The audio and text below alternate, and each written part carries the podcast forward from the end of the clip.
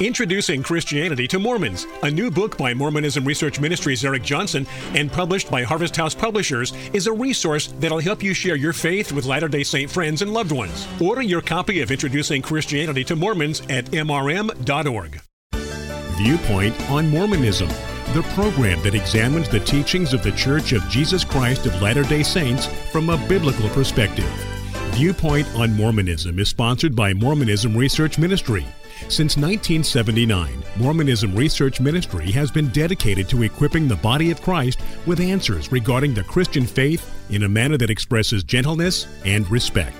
And now, your host for today's Viewpoint on Mormonism.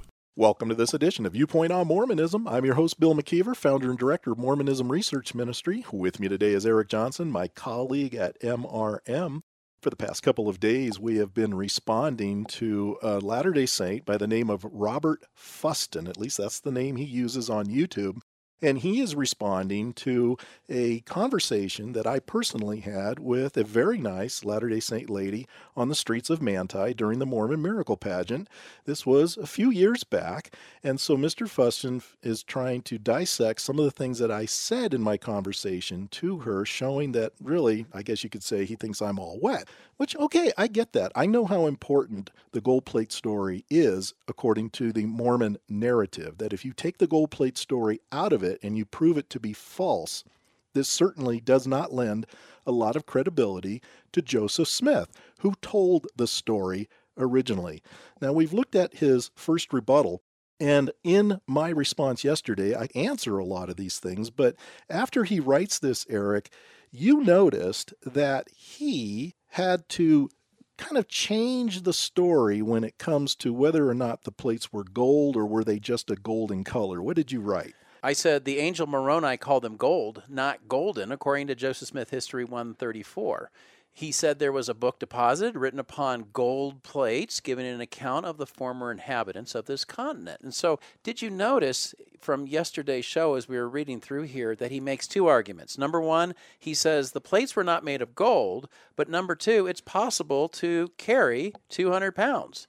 Well, he's arguing in opposite directions here because if they're not gold, then why are you so insistent on saying that somebody could carry 200 pounds? And so it doesn't make any sense why he argues this way. You make a very good point there, Eric, because nobody that I know of argues that the plates really weighed any more than 200 pounds. Even John Widtsoe, a Mormon apostle that we've quoted earlier in this week, he says that a cube of solid gold of that size, speaking of six inches by eight inches by six inches deep, which is the measurement that Joseph Smith himself gives us for the size of the plates, he says a cube of solid gold of that size, if the plates were pure, would weigh 200 pounds. He's right. Gold is 1,204 pounds per cubic foot. If the plates were one sixth of a cubic foot, obviously they would have weighed around 200 pounds. Maybe a pound more, maybe a pound less, who knows? I'm not being that picky. But you're absolutely correct, and it's a great observation. He doesn't want to believe that the plates were actually made of a metal gold, but then he argues that it's perfectly legitimate to say that somebody could pick up a 200 pound brick. That was the phrase that he used. So now he's going to respond. Okay, so you answered one of my explanations and disregarded the other two. And then the one you offered wasn't even a full explanation. As I have seen several examples of gold plates put on rings come out of Native American burial grounds, not nearly as elaborate, but I have seen them.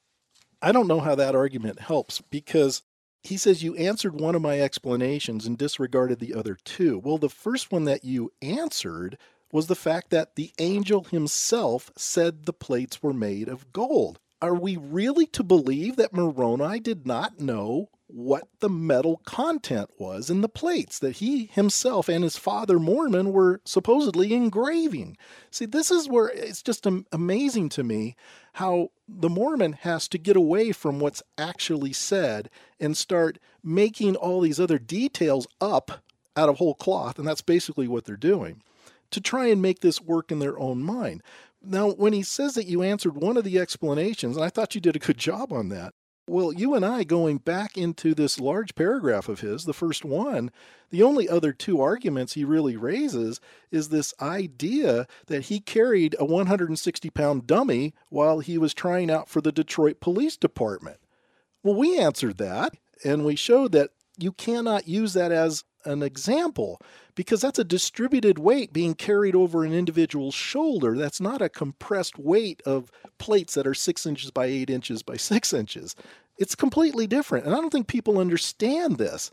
The only way they can truly understand it is to try lifting Sandra Tanner's lead plates that weigh 118 pounds, a pound heavier than the 117 pounds that John Widtsoe came up with his 10% air gap theory that he said was a weight easily carried by a man as strong as was Joseph Smith. And I would argue it's not an easy weight at all. All you need do is try lifting plates that are 117 pounds, and you will find out that that doesn't work. When he talks about, as I have seen several examples of gold plates put on rings come out of Native American burial grounds, not nearly as elaborate, but I have seen them. Eric, we have searched on the web trying to find something that matches this description gold plates put on rings coming out of Native American burial grounds. Are we to believe that Mr. Fuston is trying to tell us that they've seen plates with rings come out of Native American burial grounds that were six inches by eight inches by six inches deep? Because I would challenge that. I don't think that's true. He might find a plate or two or maybe three with a ring. I wish I had a reference and, and at least a link to where he saw some of these things, because I'm sure if they really existed, there's probably a website that would have it on there, and I'm not aware of that. Now, let me just say this we're completely aware that there are examples of gold sheets with engravings on them. And you can see these on the web. That's not hard to find. But again, we don't find anything as complex or as large as what Joseph Smith is describing. And that's where I think this rebuttal of his tends to lose speed because we're not talking about the same thing. Okay, so you found a gold plate, it had a ring in it. That's not what Joseph Smith was describing. And that's what we're trying to understand. How could Joseph Smith do the things he claimed to have done with plates that were this size? And that's where the difficulty comes from. This is what he says. I still don't believe they were actually gold. The reason being is 95% or more of the descriptions I have ever heard in over 50 years has been golden plates, not gold plates. I still don't think it matters because the descriptor that the man in this video is trying to make is that you cannot pick up a 200 pound brick, carry it under your arm, and run. I'm sorry, but you most certainly can. I've seen people who are more than capable of exactly that. They aren't large people then I'm at a loss as to why he's arguing that they're not gold. If you yes. think that that is easy to do, Mr. Fuston, just go with the gold plate argument. Just say that they were made of pure gold because you seem to be arguing that this is quite possible. I'm challenging you on that conclusion. It is not possible. And when he says the reason being that he thinks that they were not actually gold is because 95% or more of the descriptions I have ever heard in over 50 years has been golden plates, not gold plates. You know, I can't say what this guy reads. All I can tell you is what I've read, and I have read a number of times, as we've read on this show, where leaders themselves were saying the plates were made of the metal gold. I mean, we read the statement from Franklin D. Richards, who in General Conference on October 5th, 1895, said that the record was written on plates of pure gold. That's a Mormon apostle saying that. So I guess Mr. Fuston has more insight than a Mormon apostle from his own church? Does Mr. Fuston have priesthood authority to correct an apostle? I think Mr. Fuston needs to go back and read what Joseph Smith said about that. You don't have the authority to instruct or correct anyone with priesthood authority higher than yourself. Now, Mr. Fuston can believe this if he chooses. He certainly has the right to believe whatever he wants, but I don't think refuting what a Mormon apostle says is a real good selling point when it comes to the story of Mormonism. Let's talk adrenaline real fast. Bill also states when a lady says perhaps it was the effect of adrenaline, he states matter of factly, the adrenaline doesn't work like that. So now he professes to be a physiologist with a PhD.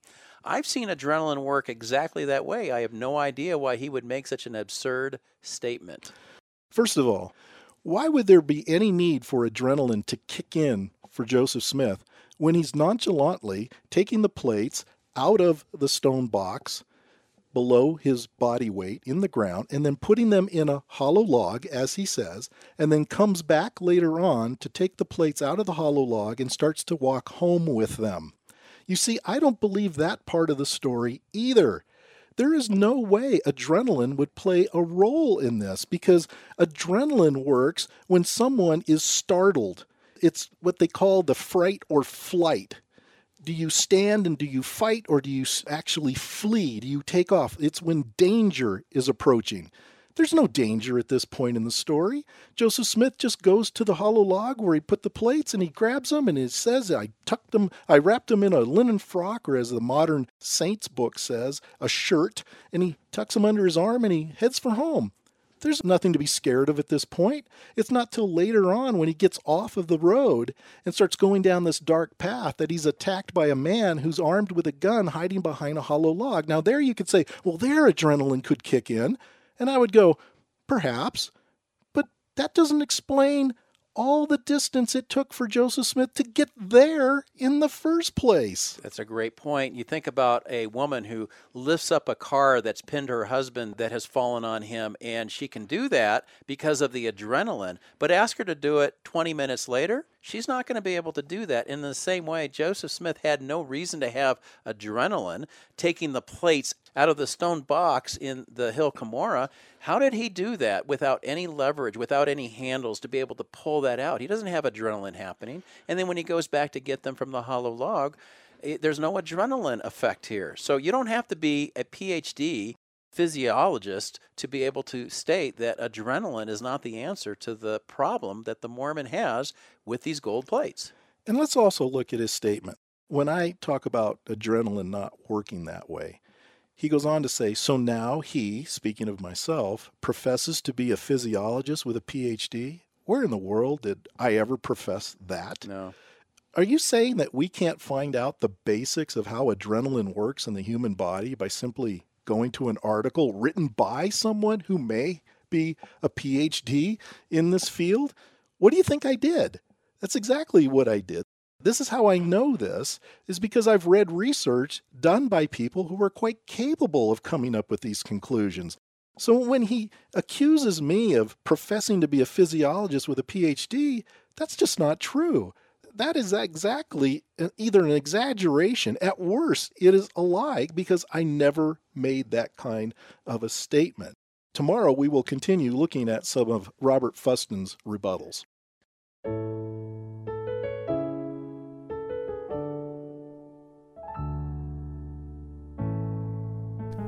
Thank you for listening. If you would like more information regarding Mormonism Research Ministry, we encourage you to visit our website at www.mrm.org, where you can request our free newsletter, Mormonism Researched. We hope you will join us again as we look at another viewpoint on Mormonism.